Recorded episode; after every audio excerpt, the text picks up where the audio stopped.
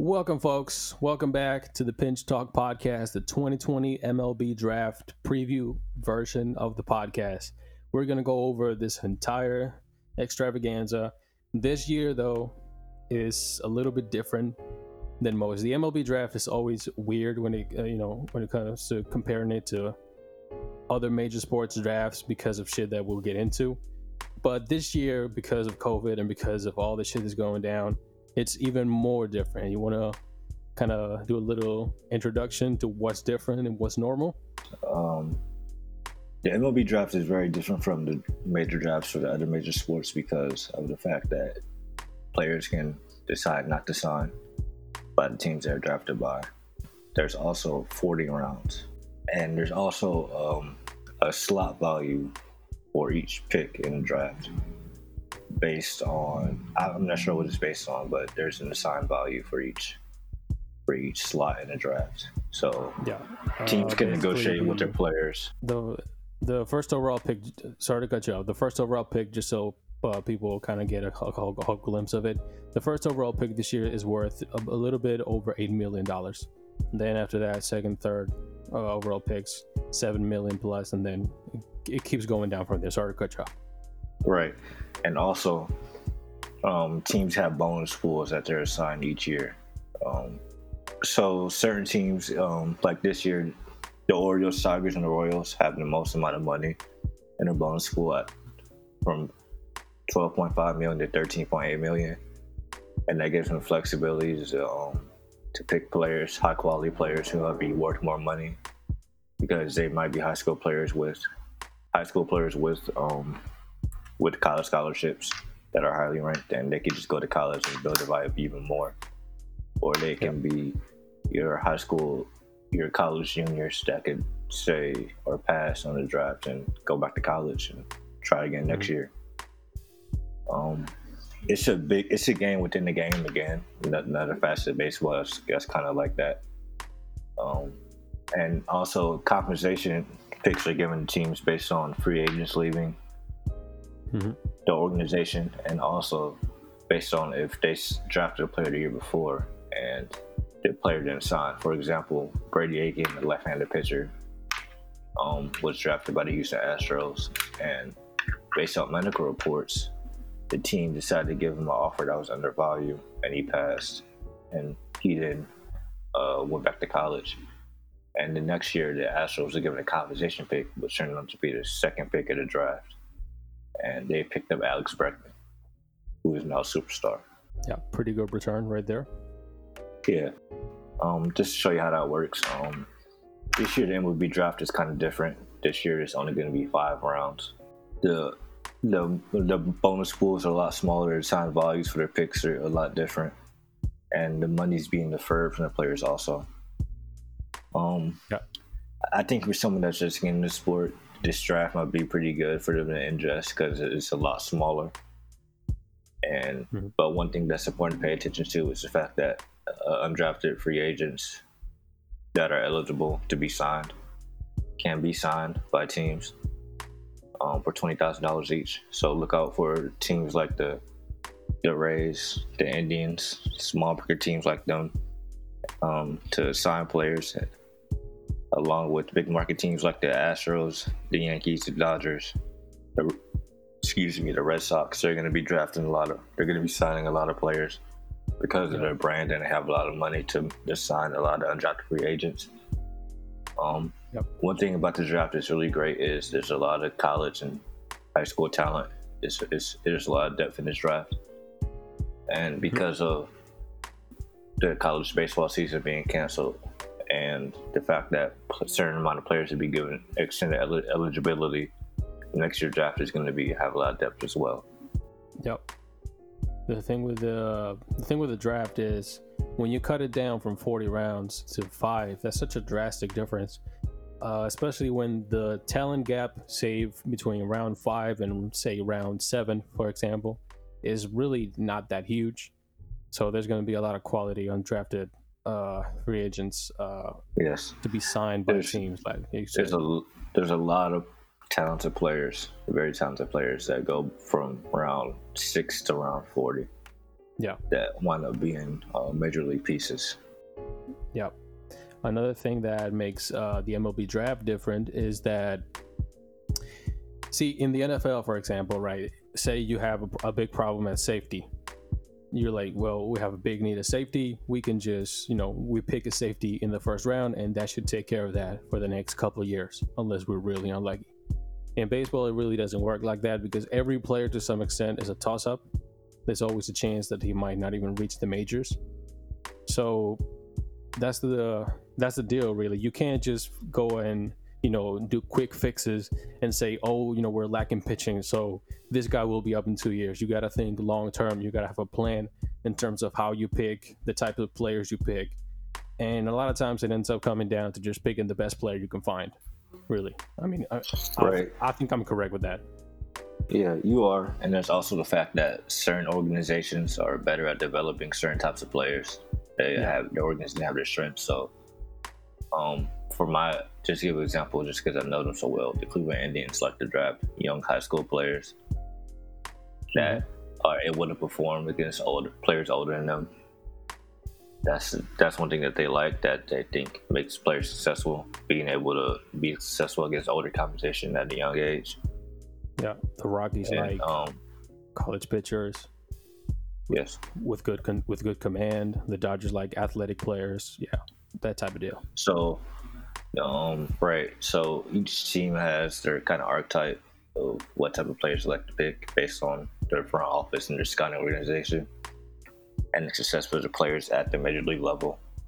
Because I've seen the influence that Jose Ramirez and Francisco Lindor's success have had on how the Indians draft players and sign international free agents as there's been a, a, a, big wave of switch hitting athletic infielders coming to the system in the last four or five years.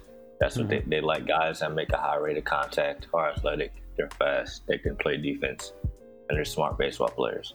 So, um, if you're a baseball fan, you just kind of have to look at your organization's farm system and how it's structured currently, and um, the tendencies of your front office in the draft, and and find the patterns and yeah. kind of put the pieces together. Um, but you also have to look at the fact that in baseball, you don't draft for need. Like Mario said, you draft based on talent level and based on who you feel comfortable developing, um, injury history, build, how they're built, um, their age. That's a big factor as well because your average baseball player isn't gonna isn't even gonna make it to the majors in general. But the ones that do can take anywhere from three to five years on average. Rarely do you see a player recruit the minors in two to three years. Yeah, that's not common. Unless it's a college, uh, advanced college pitcher that's pretty much already MLB ready. Yeah, or an advanced college bat or something like that. Right. So, with all that being said, I think it's fair uh, to kind of get into. I think it's fair to get into the top prospects, uh, sort of. Uh, we're not going to do a whole, you know, a huge list. I think it's fair to talk about sort of the consensus top 10 ish. I think that's fair because those are the, the big names that you're going to want to uh, pay attention to as they go through the minors. Uh, once you start getting into the back of the first round, it's still uh, real talented players, but teams are going to start uh, drafting players based purely on talent level. So uh, the 10 players that I've seen ranked pretty unanimously in top 10 lists. Um, I'm gonna keep. I'm gonna name them and uh, let me know if, if you've seen them too. Um, Spencer Tork- uh, Torkelson, first yes. baseman, best hitter. Uh, I, I heard best all around hitter. no power, contact combination. He is only a first baseman, which kind of limit and a right-handed first baseman at that, which kind of limits uh, his whole you know upside. But it, his potential as a hitter is really, really, really, really high. So he's uh he's he's the consensus number one. Uh, then uh, is Austin Martin, who plays third and center field. You you seen him in at least, I assume. Yes. Um, there's some talk about whether he'll. Uh, scouts wanted him to. Uh, they wanted to see him at short. He ended up playing third, and he's played center as well. So there's some talk that he may end up at center anyway. He has I the best hit tool in the class. Oh, go ahead, go ahead. I agree. Um, he, his bat is going to play anywhere, but I think he's more of a left fielder, second baseman. Um, Okay, he doesn't have this. I don't think he has a plus plus speed to stick in center field in the major leagues, Nor the especially arm. one the. National League, or your arm at third. So I think he's a second baseman, left field type. Yeah, I, But c- I could agree with that. I could agree with if that. the if the bat is going to be the most of his value, then he should be able to play it at left field or a corner. Mhm. And if he's an offensive minded second baseman, then you, you take that every time. Absolutely, you do. Just passable defense gives you value. So, after those two, uh, then the third uh, prospect that I've seen, uh, rounding out the, the undisputed top threes, uh, to say is Asa Lacy. He's a lefty, college lefty, uh, big frame, 6'4", 215, uh, projectable. There is um, some con- maybe some concerns with command, but he has he has plus stuff. The frame is there. You know, he's the kind of he, he's the kind of quote unquote safe pitching prospect in some ways that a lot of teams really look uh, for Yes, in the in the top of the draft.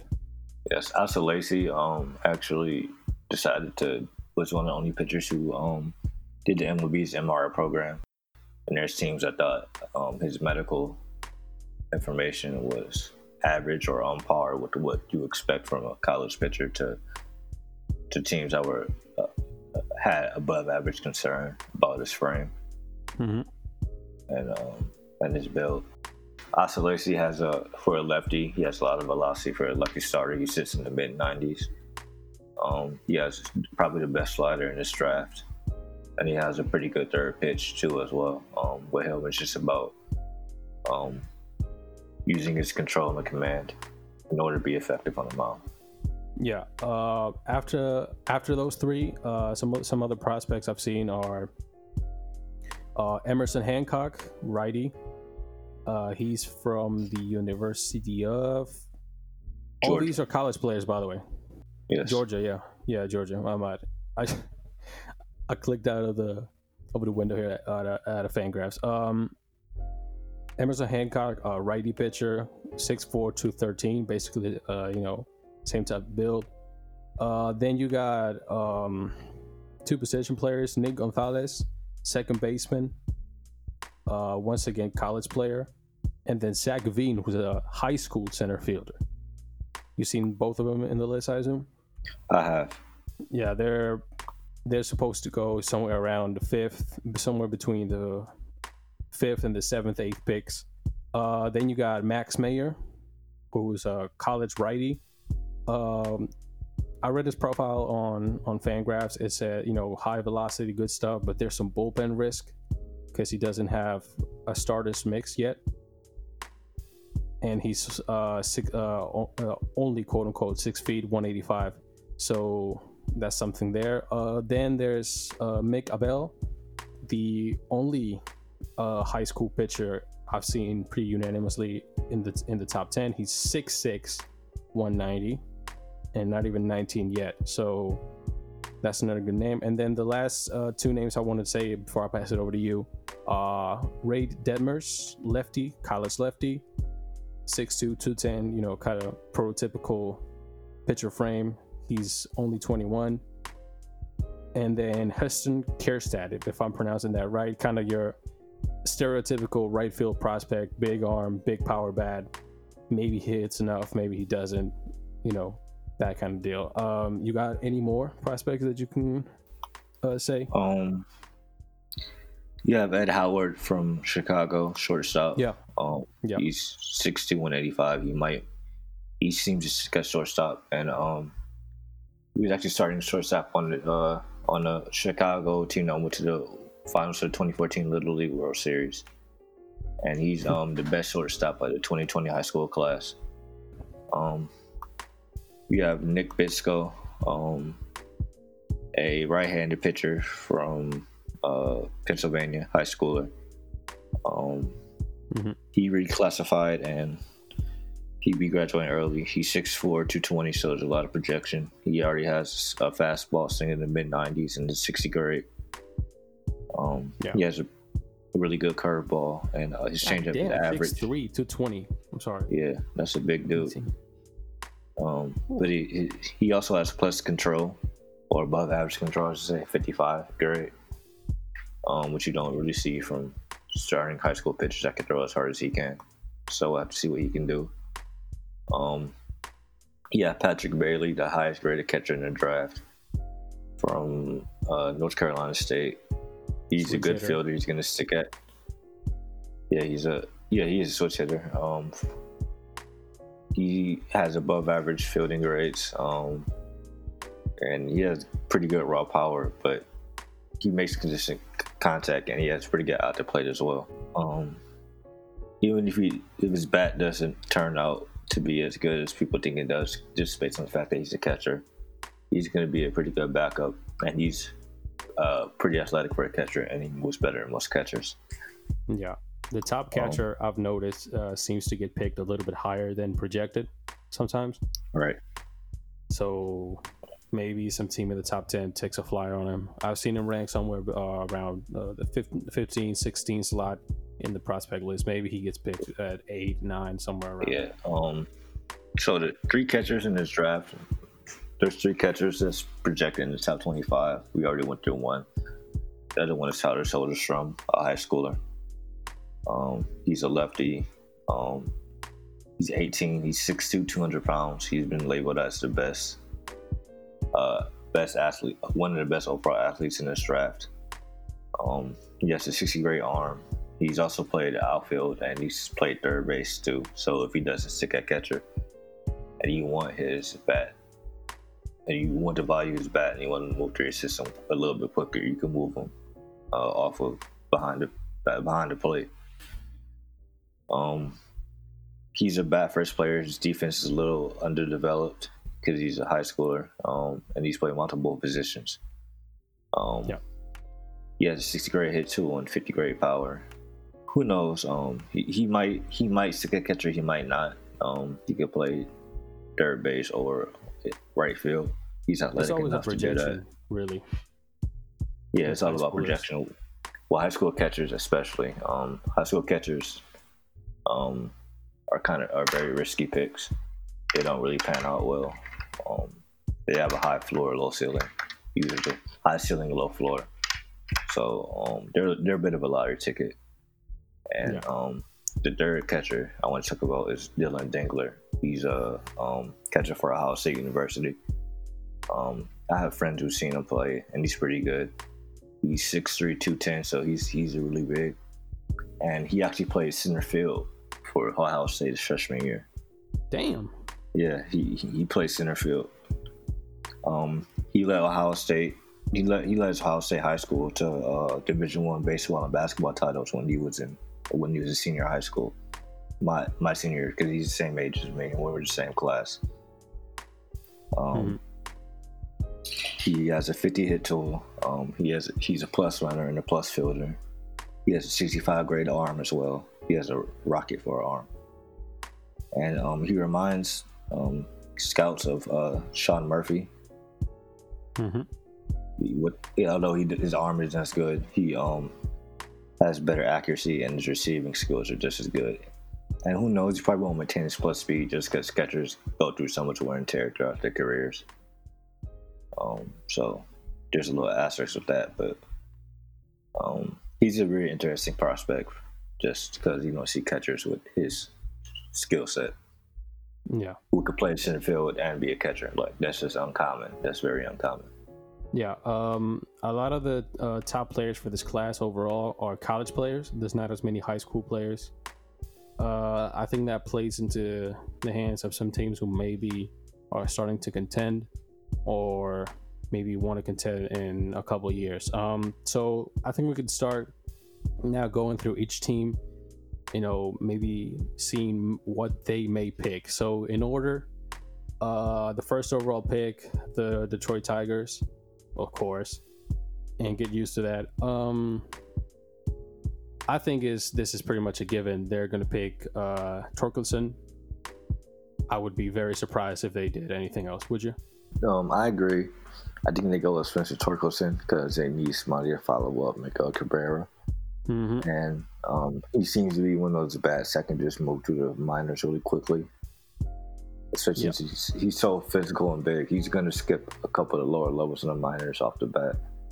And if he can dominate like he did in college, um, maybe the mid level, he could be in the majors in two to three years. Honestly, Yeah, um, fast riser. yeah, Um, then you got uh, the Orioles and the Marlins picking back to back, two and three.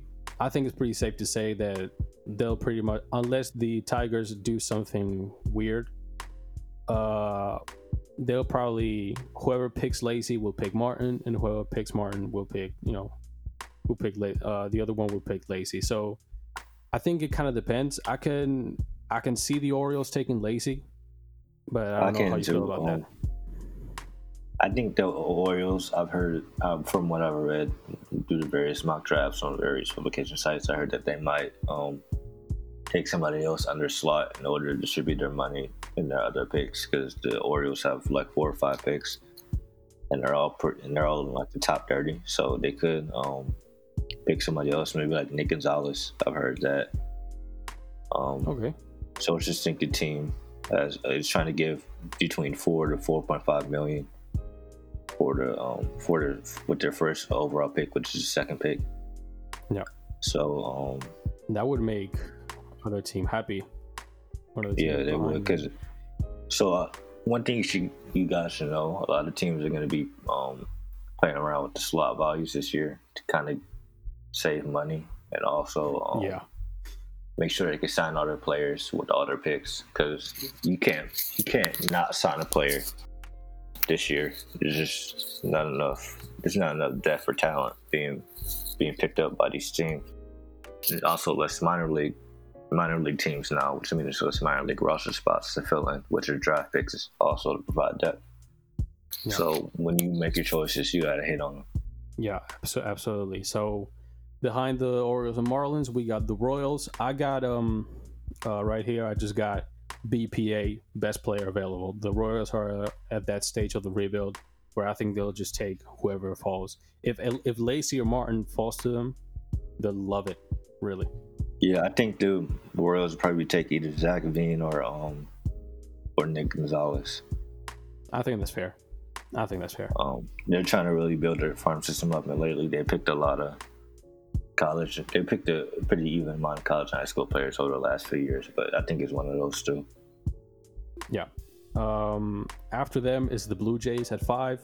They would love for the Royals to pick uh, Zach Veen or Nick Gonzalez because that means that Emerson Hancock and maybe even Lacy falls to them at five, and the Blue Jays really do need pitching. So I think that's a I don't think fair I don't think. Lacy falls to five. I think Lacy falls three or four at best. But um, I see the Blue Jays taking Max Meyer. I hear they like him a lot.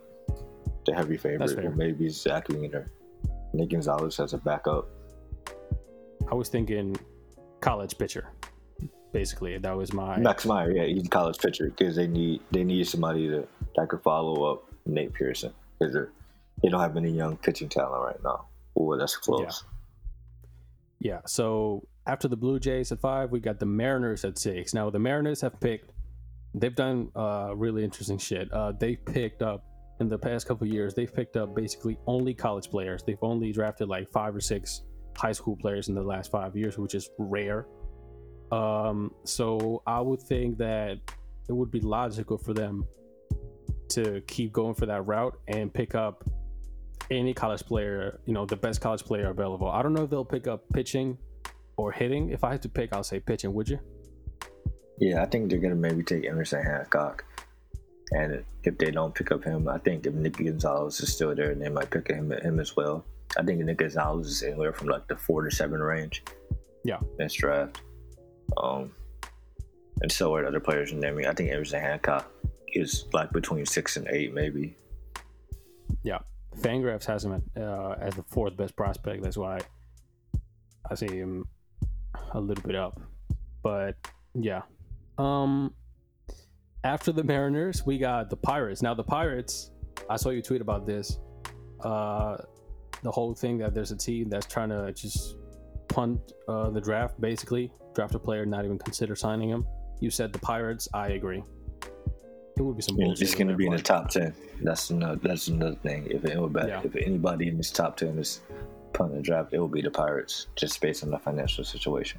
if anyone's gonna punt the draft, is gonna be them, which is, which sucks. I mean, come on now. But yeah, so they're at seven. After them is the is the Padres at eight.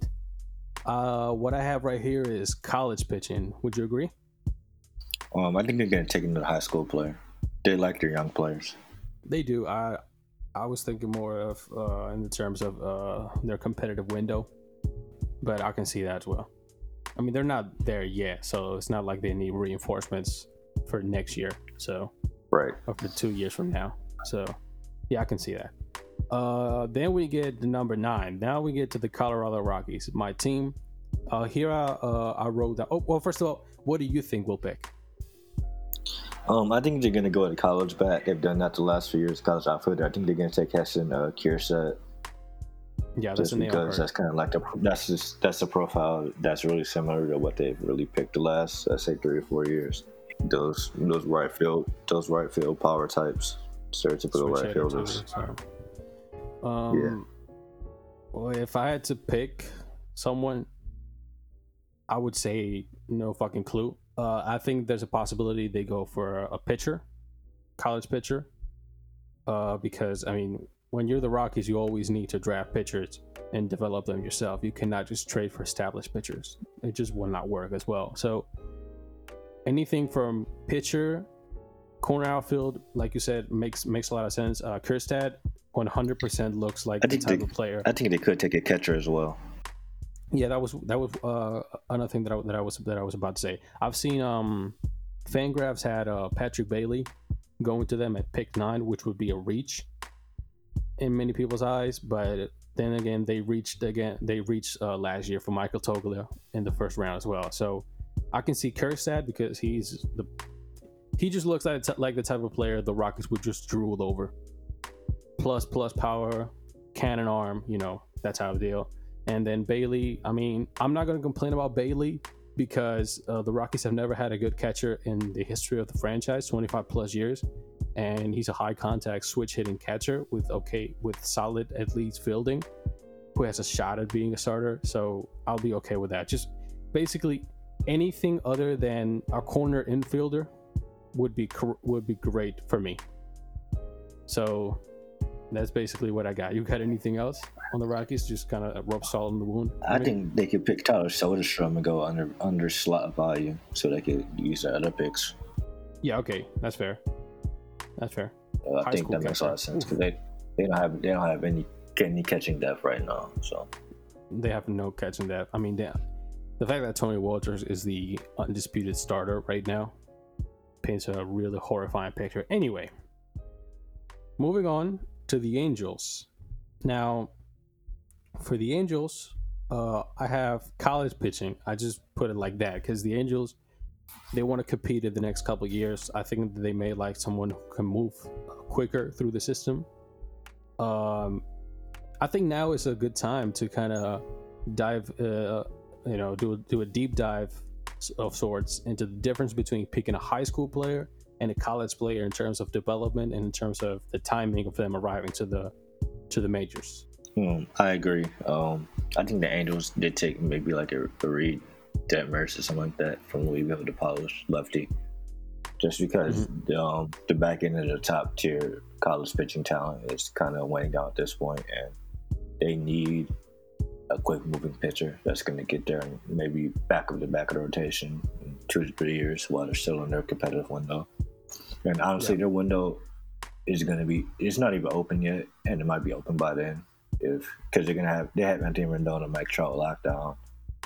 They're um they're gonna have Jo Adell playing every day by then.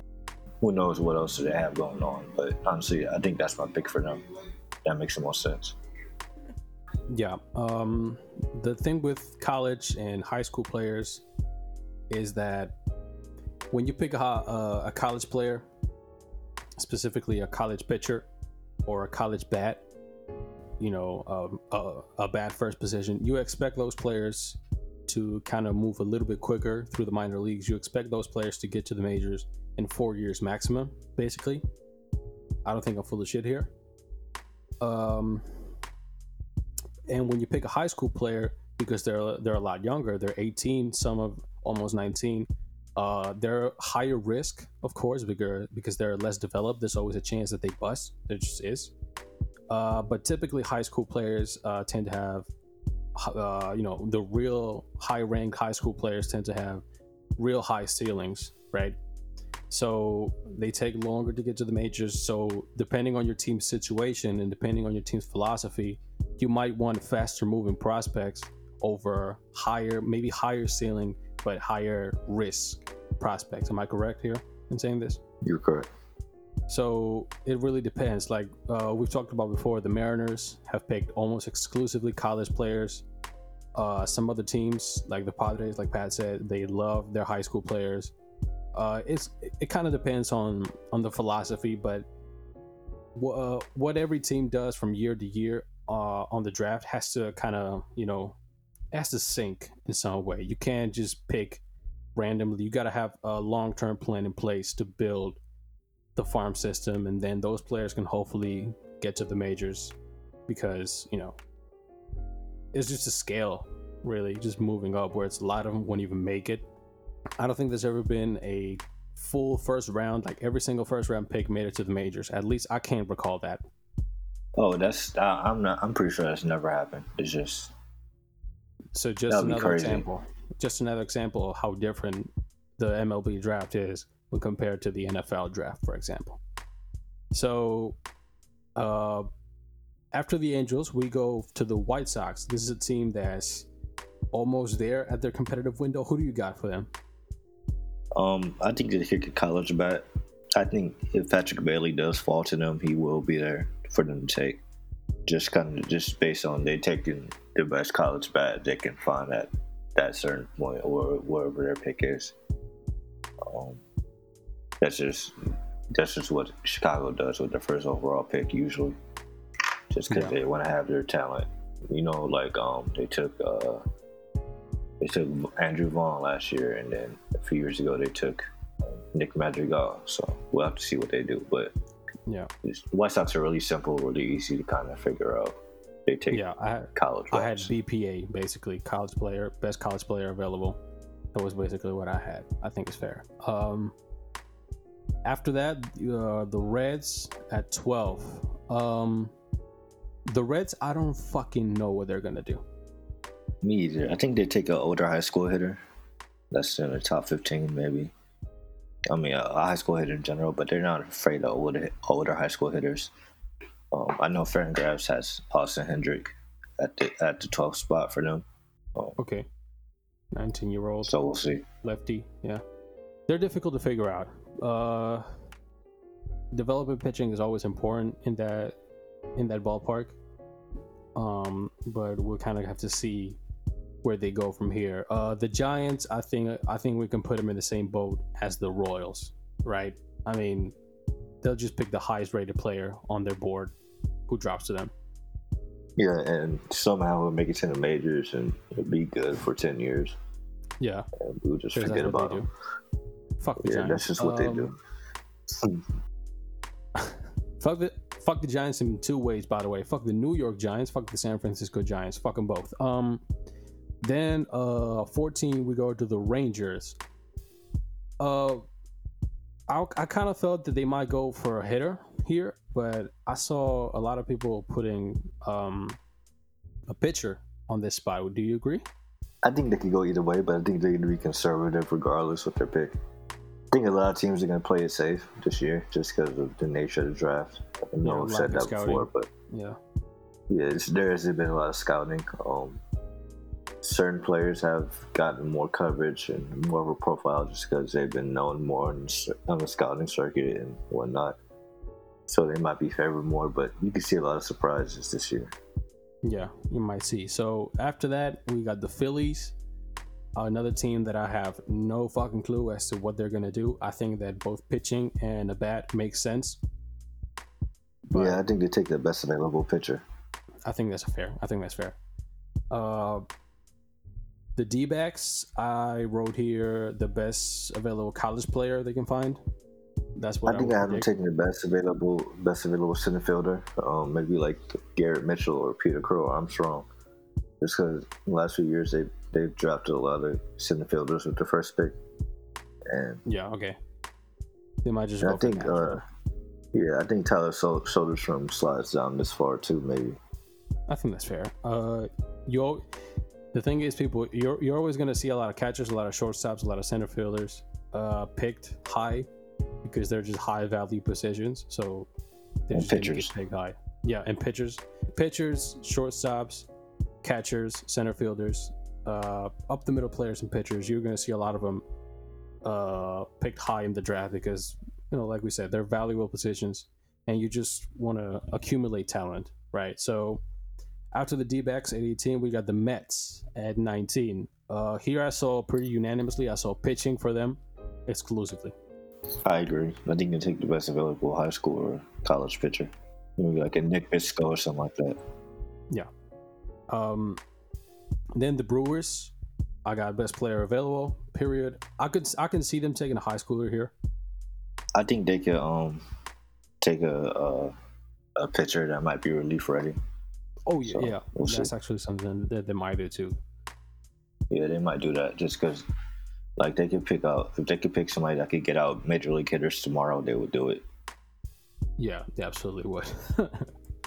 and they still wouldn't make him a starter. They still wouldn't have an impact starter. But uh, after that, 21, the Cardinals. Um, I think it's going to be uh, pitching.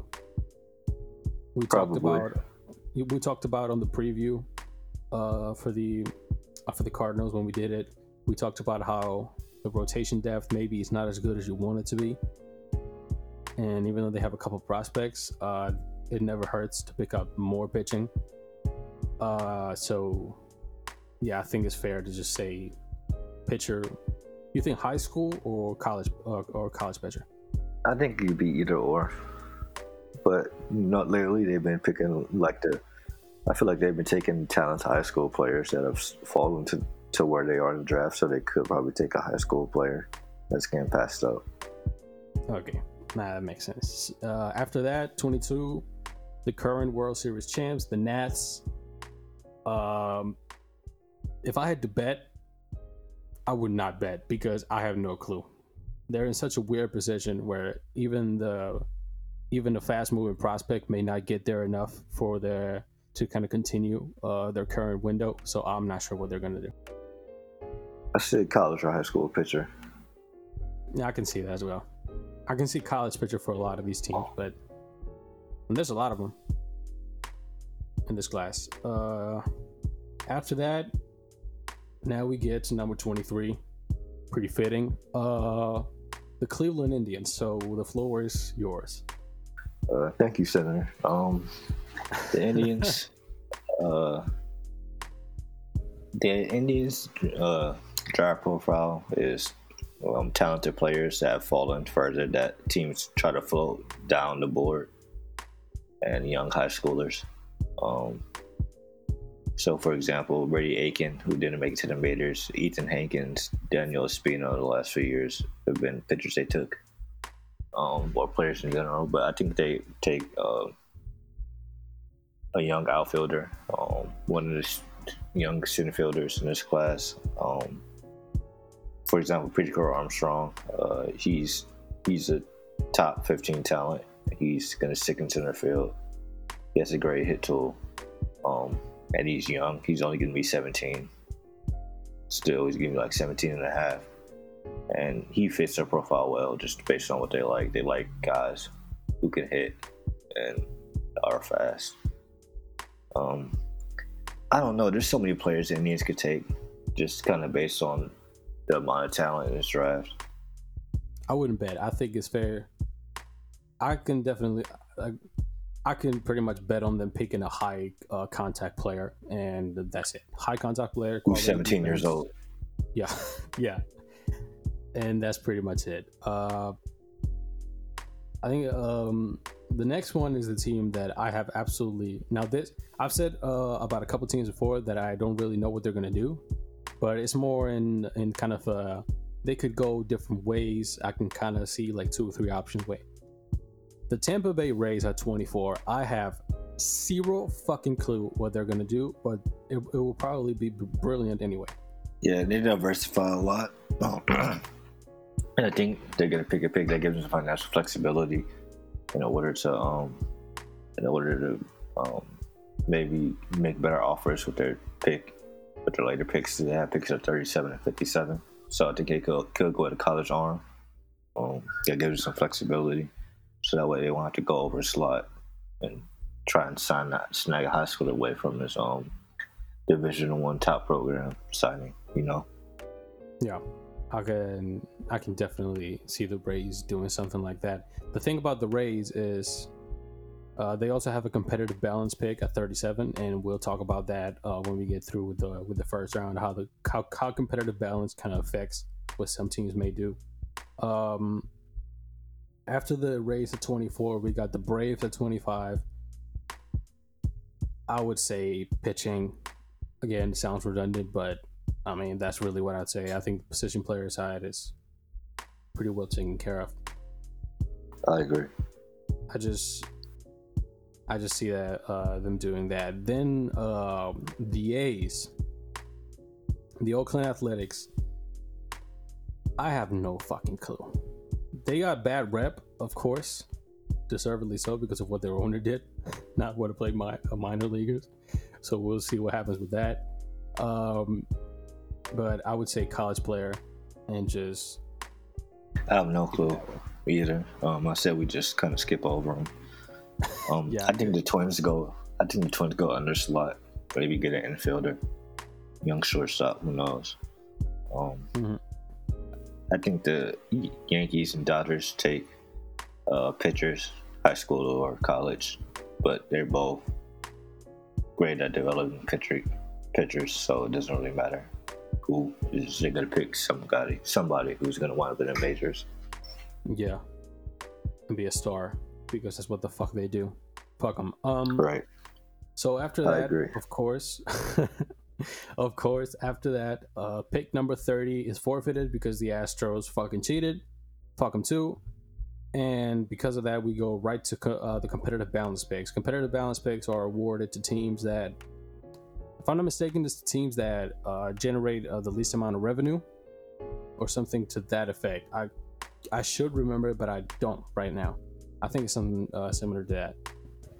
I think the Orioles take another uh, pitcher again, just because there's so much pitching depth in this draft, and I think you're going to take a, a lot of college, college arms going to go in this draft just because they're looked at more. There's some more history behind them, mm-hmm. uh, and more of a profile, just kind of based on the uncertainty with this draft and things like that with the high school players. Yeah, and the Orioles need all the arms they can get, so Exactly. I think it's fair. Uh, one interesting thing about the competitive balance picks you got then the Pirates, Royals, D backs, Padres, Rockies, Indians, Rays. One thing that's interesting is that the Indians and the Rays, a lot of these teams are bottom dwellers, but the Indians and the Rays are not. And they both pick late in the first, and then they pick in the 30s as well. I, th- I think there's I think there's a dynamic right there. It is because it usually, when they have those back-to-back picks, they usually make two great picks. And in some order, either a high school player and college pitcher, or college pitcher and high school player. And usually, both guys make it to the majors contribute and are above average players. Um, the Indians and Rays have some of the best de- development organizations in baseball and some of the best scouting in baseball also. We'll have to see what they can do, know, what they do, because yeah. there's we know the Indians are going to take another young player. Maybe I could see them taking a Blaze Jordan at 36. Maybe if that's um, who's like a Spencer Torkelson, a mini Spencer Torkelson, who's in high school. Um, his hit tool isn't as good, but he has just as much power. Um, like he hit a 500 foot home run in the in the Futures home run derby last year at a major league hmm. park in batting practice. Like, think about that. Yeah, that's pretty. A high school kid, he, and, he, and he reclassed, so he's only 17 as well. A 17 year old hitting five 500 foot home runs. Hmm. That's so, the kind of shit that makes water at the mouth. Yeah. Yeah.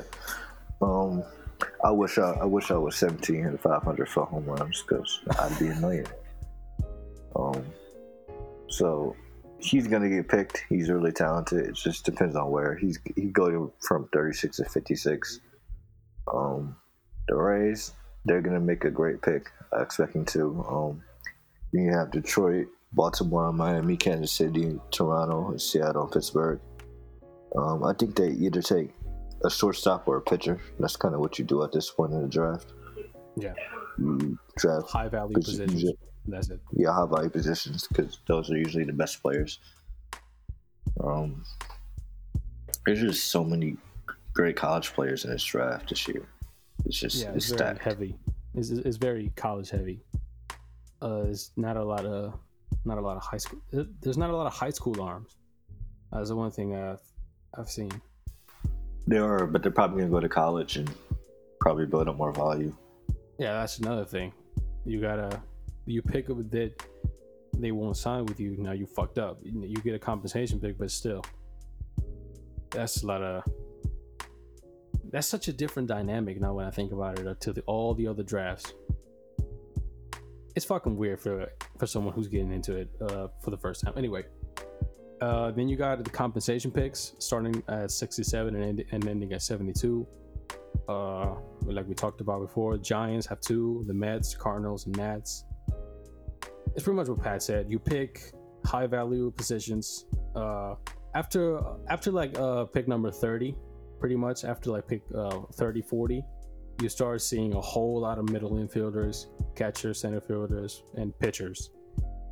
Uh, and that's really uh, what you're going to see. The high level, you know, non up the middle players are going to be picked higher up because they're more sure prospects. So, yeah, I think that's pretty much it. I think the uh, the the whole deal with this draft is, like you said, is very unpredictable.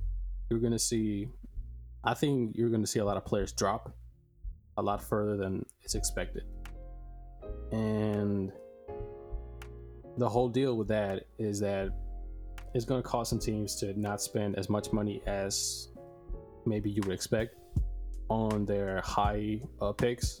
So they can just keep signing players uh undrafted players and then the whole non like you're gonna see a whole lot of undrafted free agents uh get signed.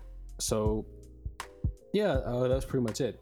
I feel like we were kind of a little bit all over the place in a way but i think it was in a good way because it's kind of a good representation uh, a good representation of just how fucking insane the baseball draft is and even this year especially Yeah, and the fact that we're not going to see a lot of these guys playing minor leagues this year, it's a big deal too.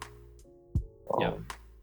It's just it's just crazy. Um, this year, there's the guys are talking about in the '60s and '70s and rounds three, four, and five are second round talents. Just to show you how good this draft is. Um, it's just it's very unpredictable this year. And then you have the fact that teams are um, also forfeiting picks because they sign free agents and whatnot. So we'll have to see what happens. Yeah. Um, another thing about uh, MLB draft is that it's difficult to get attached to the players your team drafts. I don't know if you feel this way, but I do. I agree. Unless they're like a, a star. Yeah, unless their top five pick is difficult because you likely won't see them play, right? So it's just this whole thing. You pick them and, and you know you won't see them in like three years. So it's just a little bit complicated to get. Uh, it's like baseball itself, really. It's like the regular season. Everything's just a slow grind. So, yeah, I think that's a pretty accurate recap. Yep. So, uh, with that, um, hopefully uh, we were clear enough. Uh, that was the Pinch Talk podcast. That was the 2020 MLB Draft preview. A lot of college players, a lot of high level players, a lot of players that are going to get fucked over by the draft only being five rounds. Uh, you're going to see a whole lot of undrafted free agents, high level uh, undrafted free agents sign for a misery, which we kind of talked about on the previous podcast. And it's something that is a conversation that needs to keep happening because the keep the players just keep getting fucked over. Um, and yeah, that was the Pinch Talk podcast. Uh, check the description below for all the links you need.